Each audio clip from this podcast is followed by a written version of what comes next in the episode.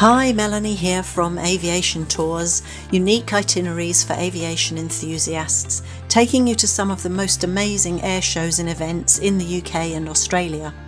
They're leisurely, comfortable, fun, escorted, and to all the places you've been wanting to visit. If independent travel's out of your comfort zone or you just prefer the good company of fellow enthusiasts, on a tour taking in the best aviation, motoring, and military museums, take a look at our website, aviationtoursnz.com, for more info and join us on the trip of a lifetime.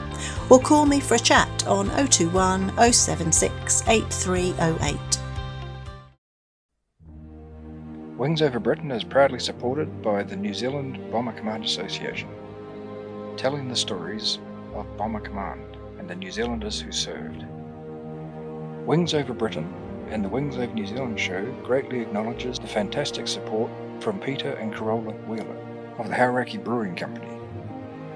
And we'd like to acknowledge the awesome support from Mel and Kev Salisbury and Aviation Tours NZ. And a huge thanks to all the others out there who kindly supported the tour and the series. Without them, the series wouldn't have been made.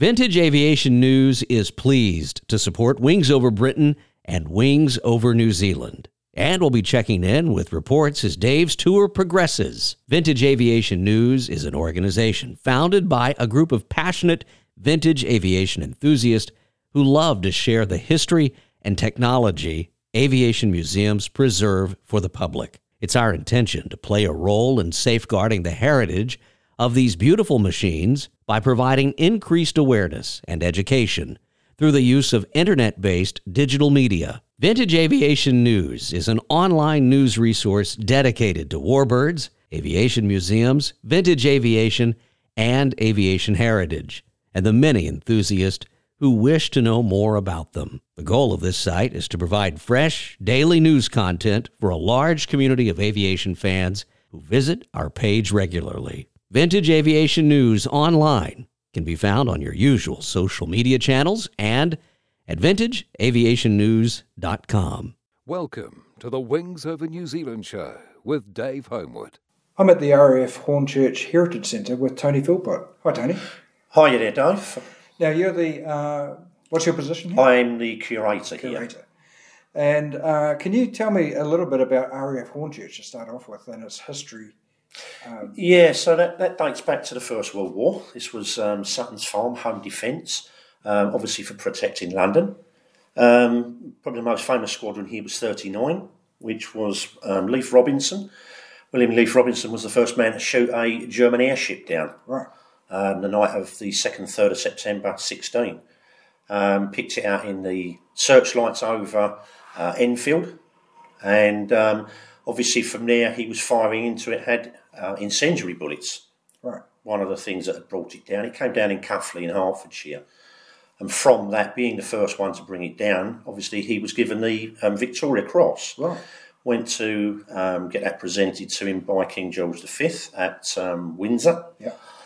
And became this overnight star that everybody wanted a piece of. Yeah. Um, and I think that was fine in these early days. He got a little bit fed up with it decided to ask his CO to send him back to the front in France, okay. of where unfortunately he was shot down, yeah. taken prisoner.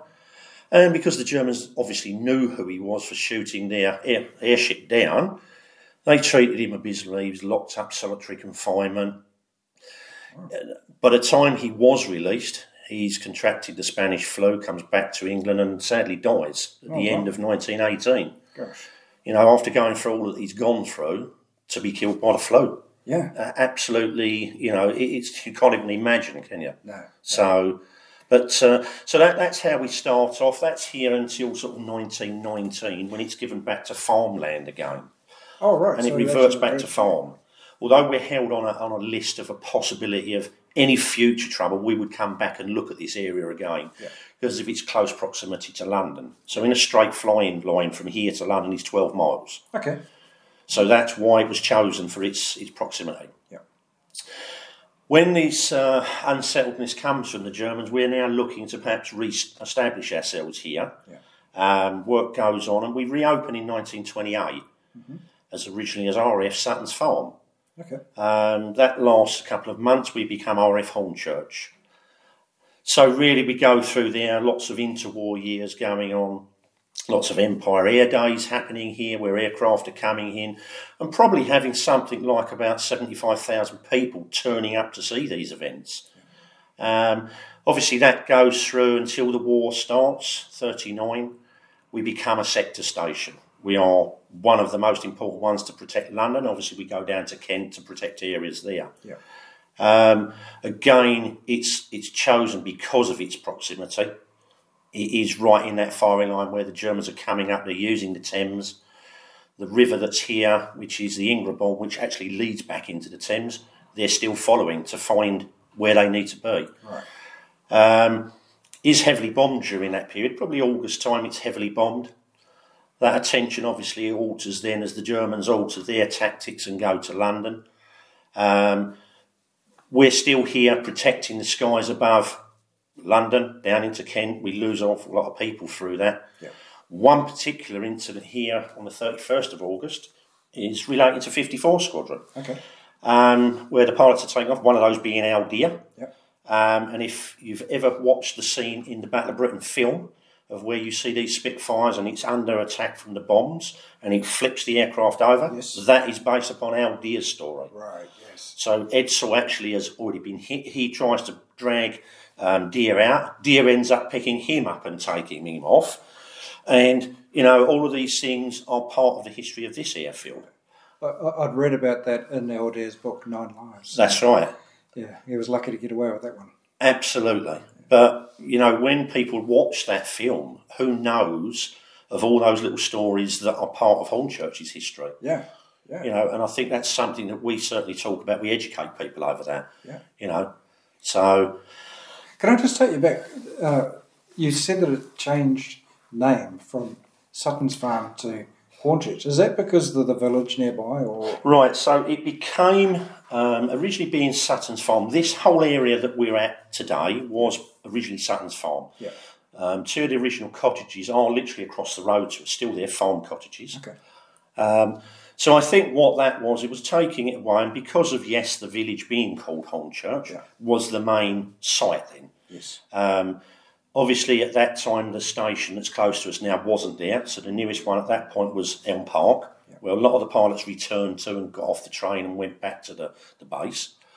Um, a- another story relating to Deere is, of course, when he got shot down uh, over France, Yes. and he gets rescued, he gets brought back across on a boat, he gets the train. He's got his parachute tucked under his arm, and he makes his way back to Hornchurch Right. on the train from the underground. All of these fascinating things, you know, they're, they're little parts of the history and the whole point of, of us doing what we do. Yes. Yeah. So it is to educate those people, isn't it? That is. So, yeah. Yeah. So um, at that time during the Battle of Britain, those squadrons operating here had already been involved in the Battle of France as well. Yeah. Um, Operating from here, though. So, so with um, particularly 54, they've been here as a squadron since what, 30, around about 1930 ish. Okay. So they were the longest serving squadron ever here. I mean, Deere joins them in about 36. Yep. And they are the backbone of this. They became, 54 became known as Hornchurch's own. Right. They were the longest serving, but you had 65 along with them and 74. Interchanging during that Battle of Britain period, you've got 603 and 41, treble two are in and out. So you've got those those steady ones that are here. they're moving out to rest periods, they're coming back. But this was this probably was more so um, the station that was famous, although becoming infamous. Everyone remembers Biggin Hill Yeah. because it's still active. Yeah. Hornchurch was far more important than Biggin Hill Okay. This was in the firing line of everything going through to London.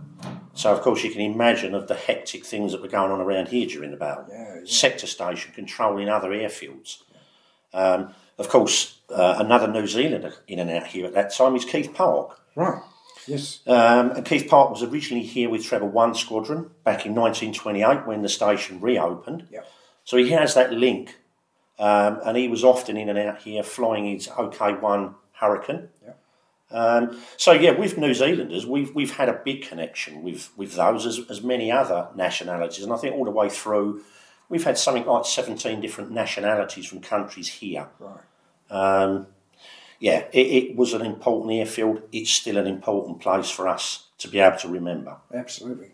Of course, one of the other New Zealanders who served in 54 Squadron with uh, with Alan Deere was uh, uh, Colin Gray, and he went on to become New Zealand's top scoring fighter ace well. Yeah, absolutely. I mean, and again, in those times, it's that friendship between those pilots. Um, they're flying together all the time. Yep. And it, it's that close comradeship, isn't it? Yeah. They're there one minute, sometimes they're gone. Um, and one of the things that we say to people here, it's it's like the fire surround we have up in our officers' mess. Came from the original officers' mess at Hornchurch. Mm-hmm. What stories could that tell of those people that stood against that? Yeah. You know, that even goes from the likes of Gray and Deere and Malan. All of those people would have at one point been in that officer's mess. Yeah, absolutely. You know, and I think for that time they're, they're living their lives in a fast pace. They're young men, they're out fighting. It's a great adventure to a lot of them, isn't it? Yeah, exactly. And, and all these people that came from various parts of the world are coming here. They're coming here to fight for that freedom. Yes. Yeah. You know, if you listen to stories of um, William Crawford, uh, Crawford Compton when he came, if you read the story, it's like a boy's adventure for him to get here. Yeah. You know, how inspiring must that have been for those other young pilots that were, were flying alongside them? Yeah, exactly. So, uh, and it certainly inspires us. Yeah, well, uh, I can see that there's a lot of passion here in the, within the uh, Heritage Centre. Uh, I've met yourself and uh, two other uh, volunteer guides, uh, Jim and Paul, this morning, and um, Jim took me upstairs and showed me around, and you've showed me around downstairs, and um, you guys are are doing a great job to preserve the history of this place. And tell me about how the, that all sort of came about. Right, so for this, it goes back to about 1979. There was a, a gentleman called Ted Exell. He lived locally, worked locally. Um, he was a, a peripatetic caretaker, worked within various schools. He was going home one day and he's driving past the Good Intent pub, another famous name of this area.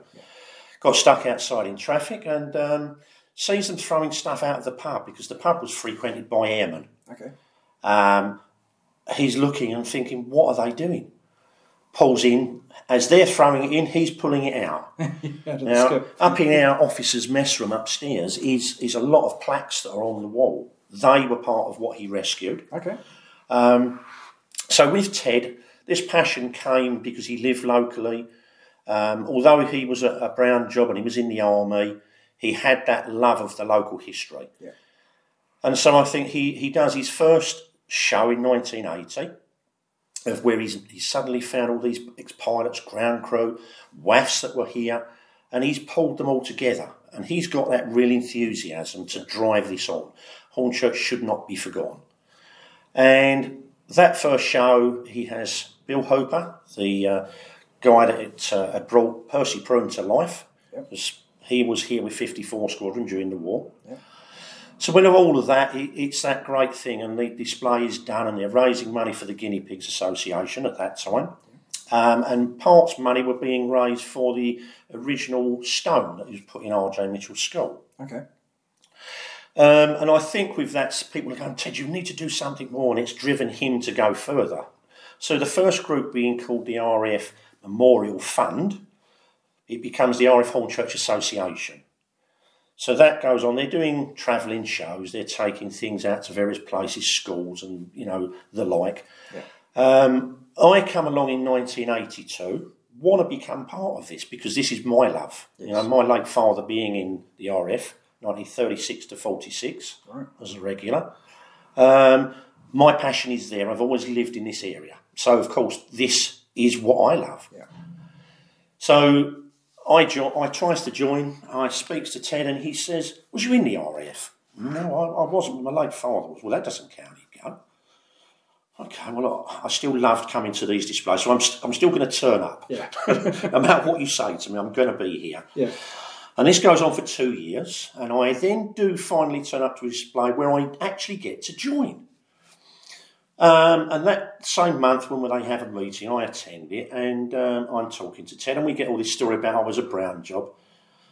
Well, hold on a minute, you know, but you've stopped me joining. Yeah, but what you're forgetting, is going, is it's my group. well, okay then, but you know, I'm still not going to be going away. I've still got this passion. So from all that, obviously, I become part of their team. I'm on their their board. I become their archivist as, as the time progresses. And one particular day, Ted is dropping me off home after one of our travelling shows, and it's like, Tony, have you never realised? You know what, Ted? I've been nurturing you because one day you will be running this. Right. So now you look back, and that method to this man's madness wasn't as mad as we once thought. Yeah. And here we are all these years later. Unfortunately, Ted passed away in 2004. He didn't see this to fruition. But of course, all that time we're trying to progressively get somewhere Yeah. to house all this collection we- we're amassing. Um, for us, this comes about in around 2019, thereabouts. We know that the site here, which was once Sutton's institution, used by the RF during the, the war period, turning into a hospital, closing in 2012, they're going to knock it down. They're going to build a housing estate. Right. My first thought behind this is road names. We don't ever imagine we're going to get the building that you and I are sitting in today. Right. So we progressively move this on, road names. They then invite us to come and look at this property. We can't give it all to you, they say, but we can give you part of it. Yeah. Right, okay, well, I'd like all of it. But they're talking about knocking it down. Well, that was never going to happen in my lifetime. Yeah. And so my thoughts there was, do you know what? I'm going to now be a squatter. I'm not moving. um, which was the you would have to have seen the guy's expression on his face that he couldn't get me out of the house. because there is my passion again. There is there is the Ted in me coming out. As my wife now often says, do you know what? I think you've turned into Ted. Right. Is that good or bad? It's got to be good. I, I think for us, that dedication of when they hand us the keys and say, right, you can do the refurbishment work, because remember what you're seeing today is not what it looked like when we first came in. Each of these rooms was office space at that time. Yeah. So we've turned it into the, the place we now see. Um, and I think for us, that dedication was to make sure it was right from the beginning. We then actually signed for it. So officially, it now belongs to the trust. We now own the freehold to this building. Yeah. And we had our official opening here in um, September of 2021. Okay. So not that long ago, Yeah. although of course that all stems back to many years before of, of how this was always going to be presented. Yeah. So in that short time that we've been open, um, as you've seen yourself today, there's an awful lot of artifacts and stories to, to see about this place Absolutely. And that will always continue to grow. For us, we're always looking to expand on what we've got, Yeah. and certainly this is a project that is always going to be ongoing. It will never stop. Yeah. You know, even when my time is done here, Yeah. all those new generations that come in, and that's where we look at schools. Schools, when you find those children that have that passion for what we do, they're the ones we nurture. And it takes it to that next level again, doesn't it? Yeah, it does. So I think for us, you know what, we've searched for a long time to get somewhere. In Ted's day, this is Ted Exell's legacy. This is something that I've carried that baton to, but it will always be about Ted. Yeah. Um, whoever I talk to in the house, I will always talk about Ted because without him, none of us would be doing it. Right. So yeah, it, it's about him. And so when we had that official opening, we had his grown-up children. They opened the Ted Exell Education Suite. Now, I can quite safely say to you that there were tears in their eyes as there was mine Yeah. on that day, remembering him and what he would have made of this. And do you know what? I still think, Ted, you're looking down at me. Am I still doing it right? Yeah.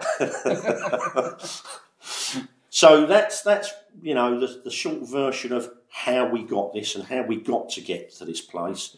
But it can only get better. So, um, how many volunteers do you have? Um, volunteers wise, we've probably got about thirty volunteers. Okay. Although we've got about 130 plus members, but of course they're spread far and wide. Yes. Um, so a lot of that we don't see them too often, but we've got a hardcore number of people. Right. Um, we're always looking for new people to come through because there's always work to be done. So So, do the volunteers like Jim and Paul? Uh, do they only work a specific day a week, or can they just drop in any time? And um, you'll find that Jim here is almost here every day, right. as usually I am. Yeah. And, it, and it's become that passion for Jim now. right. Um, for me, in those early days of us doing the work here, my wife would often say to me, Can I take a photograph of you and put it on the mantelpiece? She said, Because I've forgotten what you look like. Because I spent that much time here. Yeah. And I think that's Jim as well now. Jim is here an awful lot. Yeah. So he, suddenly he, he's become me. It's quite clear that you guys really love this place and you get on so well. There's a lot of banter and joking. Oh, and it's, it's part of it's part of what you do, isn't yeah, it? yeah, You know, without banter, it, it's like a boring day, isn't it? Yeah, exactly. so this keeps you out of mischief. Oh, it gets me into a lot of mischief. but it does keep this, this history alive, and that's what it's about for us. It's keeping the memory alive. Yeah. So you get school groups coming through here, and you you have uh, sort of an educational program. Yeah, we have, because it's part of the national curriculum now of, of um, both sort of junior and secondary schools, it's something that we are now into that part. We have lots of um, schools that come back as repeat customers, Yeah. lots of new schools that are now finding their way here. Yeah. So that's great for us, it's great for them because you know what, there's an awful lot to learn. And because they do work like this within school, this is part of their local wartime history. Yeah. And we've had comments from school teachers to say, "Do you know what, it's great for us to bring them here to see their local history than us trekking to somewhere perhaps like the Imperial War Museum where they wouldn't get that personal touch as Right. they do here. Right. Yeah. That's the difference. Yeah, of course, because you can talk about things that happened around here, around the the region and the neighbourhood that they all know, and and yeah, Absolutely. And, and, even to the names of the roads that some of them might live yeah in. exactly. True. You know, the, the book that we produced, What's in a Name? Well, exactly. Does does everybody know why their road's called what it is? So we set out to actually, you know, put that in to go, well, do you know why your road is called what it's called? Because there's an awful lot of roads around here that are related to pilots, to ground crew, to aircraft, to airfields. Right. And many people may not. Moving into the area, you wouldn't know what they Right. were. Yeah, yeah. So that's something we again is that push out is is the educational side of things again. Okay. Well, have you got a favourite artefact that's in the museum or, or in the in the displays? Um, I think that my favourite thing here are the set of trousers from HM Stephen, the flying trousers. Yeah. They were probably one of the first things that I managed to get, and it's that closeness to them. Actually meeting the man as well. Right. That's that's the difference, isn't it? When you meet these people that you might put on a pedestal, Yeah. but you know what? They were human beings like yourself Yeah. and they did an absolutely fantastic job. But they were only ordinary people at the end of the day. Yeah. You know, I, I met lots, certainly back in the 1980s, I was meeting lots of Battle of Britain pilots, lots of ground crew. And, and my same conversation to the ground crew would be, do you know what, to me, you was as important as that pilot. Oh, no, no, no, no, no. You're, I said, but without you looking after maintaining that aircraft, you know, refueling it, rearming it, that pilot didn't finish the job. You was as important. But they are so modest, modest in what they did. Yeah. It was just a job to them. Yeah. You know, and I, and I don't think there was any of them that I'd met that was any different. No, okay. But, so those trousers, um, just to explain, they're, they're leather trousers, they're sheepskin lined, and they would have been worn. Yeah, so they, they were really for cold weather flying because when you're up in an aircraft, there's no heating as such. Yes. So of course, not all of them wore this. Lots of bomber crews wore them. Yes. Yeah. Um, less regularly, I suppose, with fighter because they went up in their basic uniform, didn't they? But they were part of the kit that was supplied. Um, and you will sort of look at any of these aspects of, of flying kit like this, and lots of it isn't used. Yeah. They had more than one uniform at some times. Yeah. This is part of the history of Hornchurch. When he flew here with 74 Squadron, they may well have been here with him. It's part of that rolling history, isn't it? It goes on. And I think that's that's why you're touching history. And the first time to touch those is just like, you know what, it almost takes you back. And I think that's part of the aspect of going for us. There's lots of things here that we allow people to touch. And they love to do it because it is touching history. Right. Right. Absolutely. Uh, now, the base continued on until 1960. 62 it 62, closed. Yeah. And in that time, you mentioned a few people who became well known later. uh, Yeah, so I mean, sort of during wartime, we had Max Bygraves here. Right. So he met his future wife, was a WAAF here. Yep. Um, he was a rigger. Yep. Um, of course, in those later stages, 50s, you had Ronnie Corbett. Right. Yes. Um, you know, he, he goes on to be that, that famous comic that he was with the two Ronnies. Yep. Um, but he was here as a pilot officer. And he, he gets the um, title of the shortest pilot officer ever to have that rank. Wow. Well, what, what a great thing to have. I'm not sure he probably saw the funny side of that, but um, Edward Hardwicke was here as well. Yep. So we may know him from something like being um, Dr. John Watson. yes. Um, he was also in the series Colditz. oh, right. Yeah. Yeah. So lots of those things, but he was here at the same time as, as Ronnie Corbett. So lots of these people went through and they did their national service. Right. You know, we were at a base where national service still happened, like many of them. Yeah. Um, in the 50s, we had the 17 Reserve Flying Training School here as well. Um, so still lots was going on. Sort of basic squadron flying had finished in 44. Because as we move on and we've gone across for, for D-Day, Yeah. lots of those things have now advanced to advanced light landing grounds. So our, our flying really had stopped at that point of, of that. Although at 44, we had a squadron of Typhoons here. Okay. Now, this came about through a story of uh, an elderly guy who was a, an ATC cadet who'd come here for a, a weekend camp. Yeah. And he was telling me this story. He said, and we was walking along the eastern boundaries, and we were walking along. He said, and I sort of glanced across and thought, they look like typhoons. The sergeant that was with them, that was obviously a regular here, Yeah. had, he's gone, What are you doing? You haven't seen what you've just seen. Move! Right. But they were here in that prelude to D Day Ah, right. because okay. the Typhoons were the ones with the rockets, Yep. They were the, the tank busters, they were here. How long they were for here, I am not sure. Something that we are, we're still looking at, but we know they were here. Okay. So all of these things suddenly, all these stories start coming out of nowhere. Yeah. Um, recently, we found as well that, to me, the boundary has always stopped at the River Ingrebourne. That was the end of, of you know the airfield. In fact, in the last year, we've actually found that it went across to the farmland on the far side. Oh, wow. There was a radar station. Oh, right. So there was a gun post, there was a rangefinder, there were 650 Glasgow Highlander troops based there, Yeah. and there was a radar station. Okay. Now, we found this out when a, a guy a couple of years ago um, from Switzerland, he put this lovely picture up of a model that he'd made on, on Facebook, and I commented how, how lovely it had been. Yeah. It was a red hurricane. Okay. Now, I thought to myself, now, that seems to me it's going to get shot down quite easily, isn't it? A red hurricane. Yeah. But the purpose of this red hurricane is it had a metallic paint to it.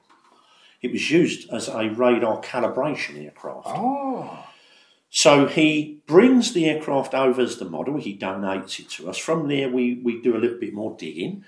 We think, now, why would we have a red hurricane for radar calibration? Now we have learned that it was a radar station on the far side at Rainham Lodge Farm. Okay. So that was also part of our refuges. All these stories still emerge. So even where you think you know it all, Yep. something's always going to appear. Yeah. When we were upstairs, Jim mentioned that um, at the roundabout where I was staying last night in Romford, there was an operations room or something. Right, so the operations room, obviously, here was bombed out. Right. They moved to, um, oh, Lambourne Hall, I think it was called, because it was moved there. Originally, it had gone to a little shop in Rainham, Rainham Village, first of all, but they were all cramped on top of each other, Yep. as you can imagine. Um, so they stayed there for a short period. Then they moved to Romford, Yep. where the, the operations room then worked from. Is this still during the Battle of Britain? This is during the battle. Right. Okay. So, because, um, and I, I knew one of the WAAFs that actually got stationed. She was here, she got sent there. It was Joy Caldwell, Yeah. as she, she would have been then, but her name then was Joy York. Okay. Um, and the local school just up the road, which is Sanders Draper, the American pilot who was tragically lost in 43, they've named one of the houses after her within the school. Okay. Um, but Joy had so many stories about her time in, in, in the RAF here. One point of where the bombing raid happens and she gets blown back through and she thinks she's broken her back because of the blast that's just sent her back through. Gosh. You know, and that's during the battle time. Yeah. And so this, because of the, the, the thing there with it being bombed constantly, Yeah. they've had to move the ops room away. Right. Okay. So, but you know, like, it, it must have been a hell of a time for them. Oh, definitely. We, we can only imagine what it must have been like. We can, we'll never know. Yeah. You know, and the stories we relate are just that. Yeah. But they went through this hell, didn't they? Yeah. Exactly. Um, you could tell me about the story of uh, the American pilot you, you mentioned. Yeah. So um, Raymond Sanders Draper, he's an American citizen, and was born in London. Oh, right. Um, he serves here with 64 Squadron. Um, and March 24, um, 1943, he takes off literally across the road from where we're sitting now. Yeah. So the airfield um, runway is there. He takes off, he gets a short way up, but he's about 300 feet up by this time. And the Spitfire has engine problem. Yeah. He knows he can't turn back, so he looks for the nearest big piece of green that he can hopefully bring it down on. Yeah. We're probably talking about 800 yards up the road. He sees this green field, except at the end of it, there's a skull. Right. He's now got a split decision to make. He knows if he jumps at that height, his chute's not going to open. So what he thinks is that I'm going to try and bring this plane down if I can. Yeah. Um, remember, this: uh, the school is full of staff. It's full of children. Yeah. And this is a, a regular daily occurrence that planes are taking off and going over there. He now tries to bring it down on the field. Unfortunately, the legs fold. Yeah. He goes across the field, and on the slight impact that he makes with the skull, he is killed. Right. Shattered glass. Um, a couple of the uh, children there have got cuts from the glasses. Some of them are shaken up. But what happens here is that 15 minutes after this incident, they move their classes again. They move on, as you do in secondary school. Yeah. You go from one class to the next. The things we say to, to the youngsters we bring in now is that if you think about that now, if it happened today, Yeah. of how you would have to go through these trauma clinics and you would be looked after, that would all be shut, the investigation would happen. Yeah. Think about this 15 minutes later, those children move on. God, it's incredible. So with that, they they have obviously a collection to um, buy a wreath. They go to the funeral representatives of the school. He's buried in St Andrew's churchyard here, Yeah. um, and that becomes a regular thing because the school go there now. Um, our memorial stone at the front now is also used as a memorial because they come here to lay a, a wreath on his Yeah. behalf. We've also got upstairs, which you may have seen on your, your tour around, is the actual logbook from the school. Right. So it's from the girls' side of the school. You had a boys' side and a girls' side. And the entry in it basically says, on this day, the 24th of March 1943, this Spitfire came, became out of control, crashed into the school playing fields, killing the pilot. Right. The children, some children and some staff were slightly shaken, as you would imagine, but we, we carried on. That's that's the mentality of that generation to our generation. Yeah. because it just wouldn't happen today. No. Amazing. And, and that's something that's right on our doorstep that happened and is part of the history of this airfield again. yeah. Yeah. You know? So, and people coming from another country to serve in the fight they believed. Speaking of other countries, one of the uh, pilots who flew from here was Sailor Malan, wasn't it? Yes, he did. Yeah, he came from South Africa, um, as lots of others did. Um, and again, we're, we're lucky enough now to have a relation of his who's our vice president. That's Dr. Yvonne Malan.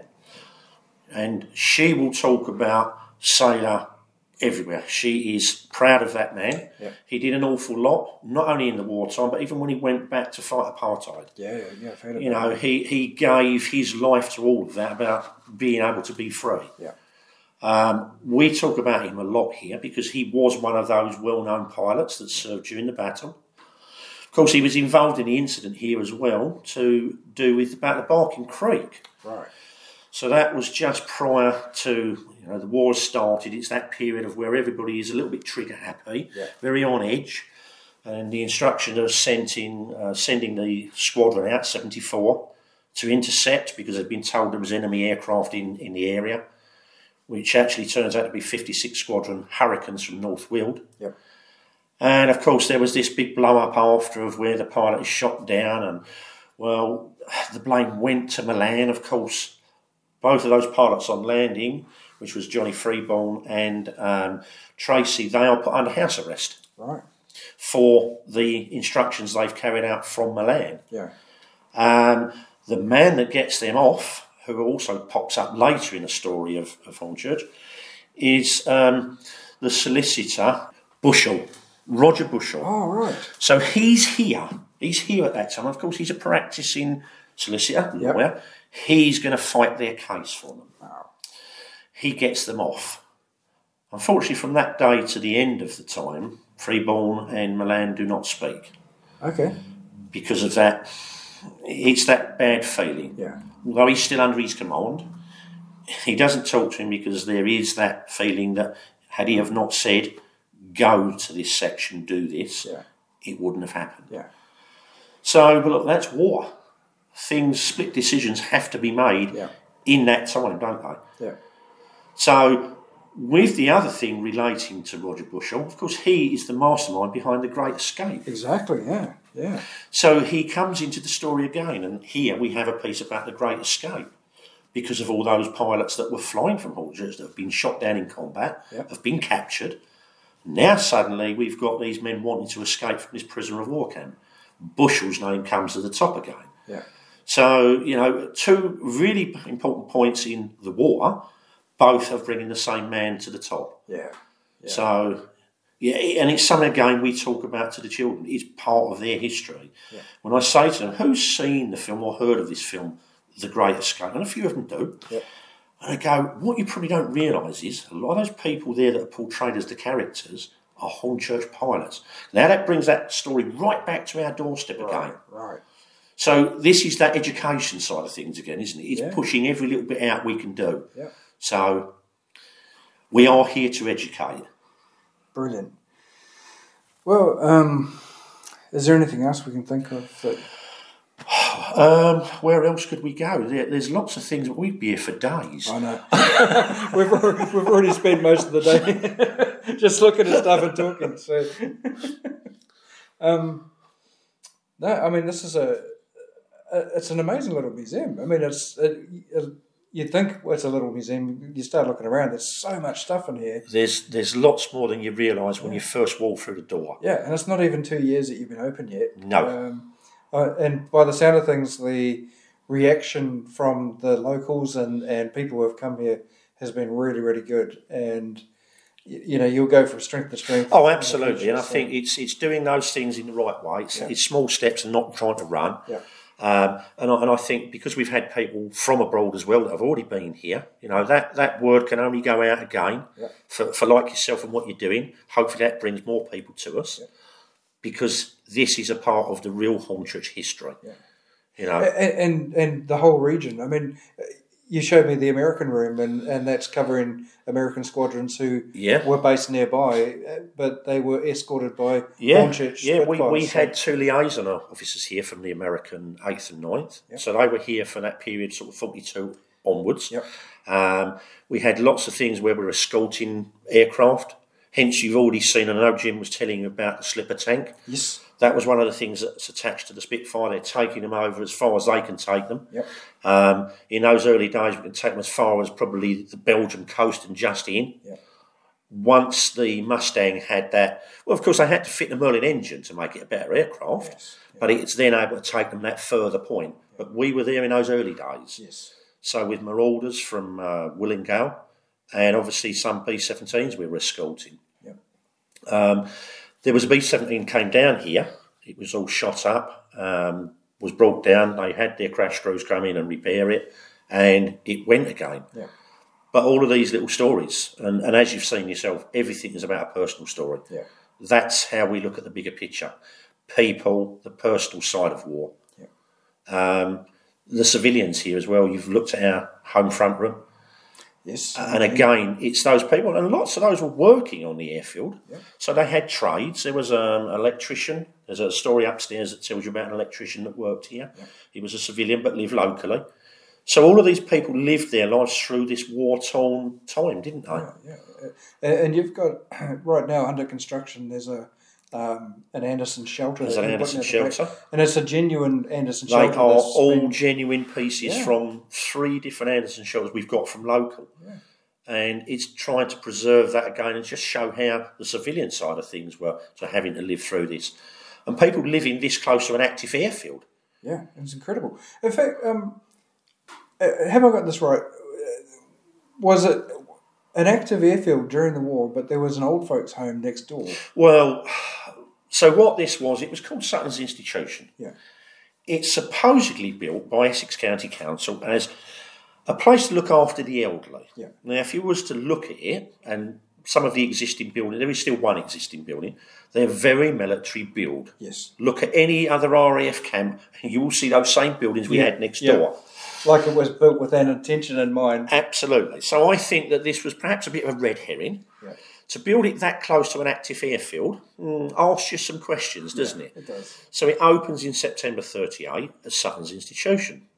Well, by September 39, the war happens, and RF Hornchurch take over the whole of that, including the houses we're in today. Right. Um, so that went right through. There was a there was a Burns unit. There was lots of airmen and WAAFs based there. And the old people have been moved out. Uh, yeah, they've they've been moved somewhere else for safety. Yeah. Now we've we've got control of it as as the RAF. Okay. Yeah. Um, you, but you had things, even when Max Bygraves was here, he performed on the stage there. Oh, right. They had a sprung dance floor. Yeah. Um, they had up as well, they had, um, so it was a, a, they showed films, so you had a projection room. Yeah. Um, and upstairs, we do have one of those projection windows that we took from the building. Yeah. Um, and I think it was just like you can read lots of stories about the Battle of Britain, about how people were bombed out of accommodation here on the other side and were put into accommodation in Sutton's Institute. Right. So it was part of RAF Hornchurch. You know, so that's part of the history of these houses that we sit in today were here. They were being used. We're looking into the story behind what these would have been used for. Yeah. We're not sure if they were administration blocks or whether they were temporary housing for officers. Um, that's something that we need to find that backstory to. Yeah. But we know that these are original. Okay, interesting. So basically, RAF Hornchurch closed in '62, and in more recent times, it's all been built on. It's all housing. The base is gone. However, I think the spirit is well and truly alive in this building. I, I think the spirit is well and truly alive here. Um, and for us, when we are going to start doing walks of the old airfield, there are still a few bits to see there pillboxes, Tett turrets, parts of the perimeter track. Majority is gone, but that spirit still lives. Yeah. And certainly within volunteers that are here, it still lives. Brilliant. Well, all I can say is good luck for the future, and I hope that many listeners who are, you know listen to this right now will come and visit you. No, and thank you very much for coming and spending some time with us today. That's It's a been an absolute pleasure for us as well. Thank you. Cheers.